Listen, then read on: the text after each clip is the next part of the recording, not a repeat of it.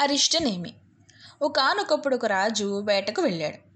అడవిలో ఎంతసేపు తిరిగినా ఒక్క జంతువు కూడా రాజు కంటపడలేదు. ఆఖరికి కొండ దిగువన రెండు పొదల మధ్యన ఒక జింక వెళ్ళడం రాజుకు కనిపించింది వెంటనే రాజు దాని మీదకి బాణం వదిలాడు. ఆ దెబ్బకు మానవ స్వరంతో అయ్యో అని మూలుగు వినిపించగానే ఆశ్చర్యంతో రాజు అక్కడికి పరిగెత్తాడు. అక్కడ జింక చర్మం కట్టుకున్న ఒక ముని కుమారుడు బాణం దెబ్బకు చచ్చిపడి ఉండడం రాజు చూసి దిగ్భ్రాంతి చెందాడు. తను చేసిన అపరాధం బయటపడకముందే అక్కడి నుంచి పారిపోవడం శ్రేయస్కరమని ఒక్క క్షణం రాజు భావించాడు. కానీ మరుక్షణమే ఆ పిల్లవాడి తల్లిదండ్రుల దగ్గరికి పోయి క్షమాపణ చెప్పుకోవాలని నిశ్చయించుకుని చుట్టుపక్కల కలియ తిరిగాడు.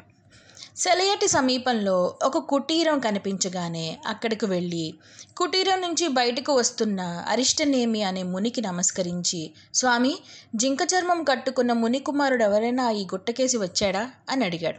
అవును నా కుమారుడే దర్భల కోసం అటు వెళ్ళాడు అన్నాడు ముని. అప్పుడే దర్భల కట్ట చేత పట్టుకుని ముని కుమారుడు అక్కడికి వచ్చాడు.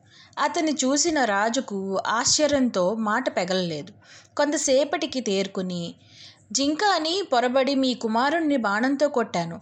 బాణం దెబ్బకు అతను చచ్చిపడి ఉండడం నా కళ్ళారా చూశాను. అతడే ఇప్పుడు ఇలా సజీవుడై రావడం చూసి నమ్మలేకుండా ఉన్నాను అన్నాడు రాజు. అవును నాయన నా కుమారుని నువ్వు బాణంతో కొట్టిన మాట నిజమే. కానీ మా ప్రాణాలు భగవతర్పితాలు.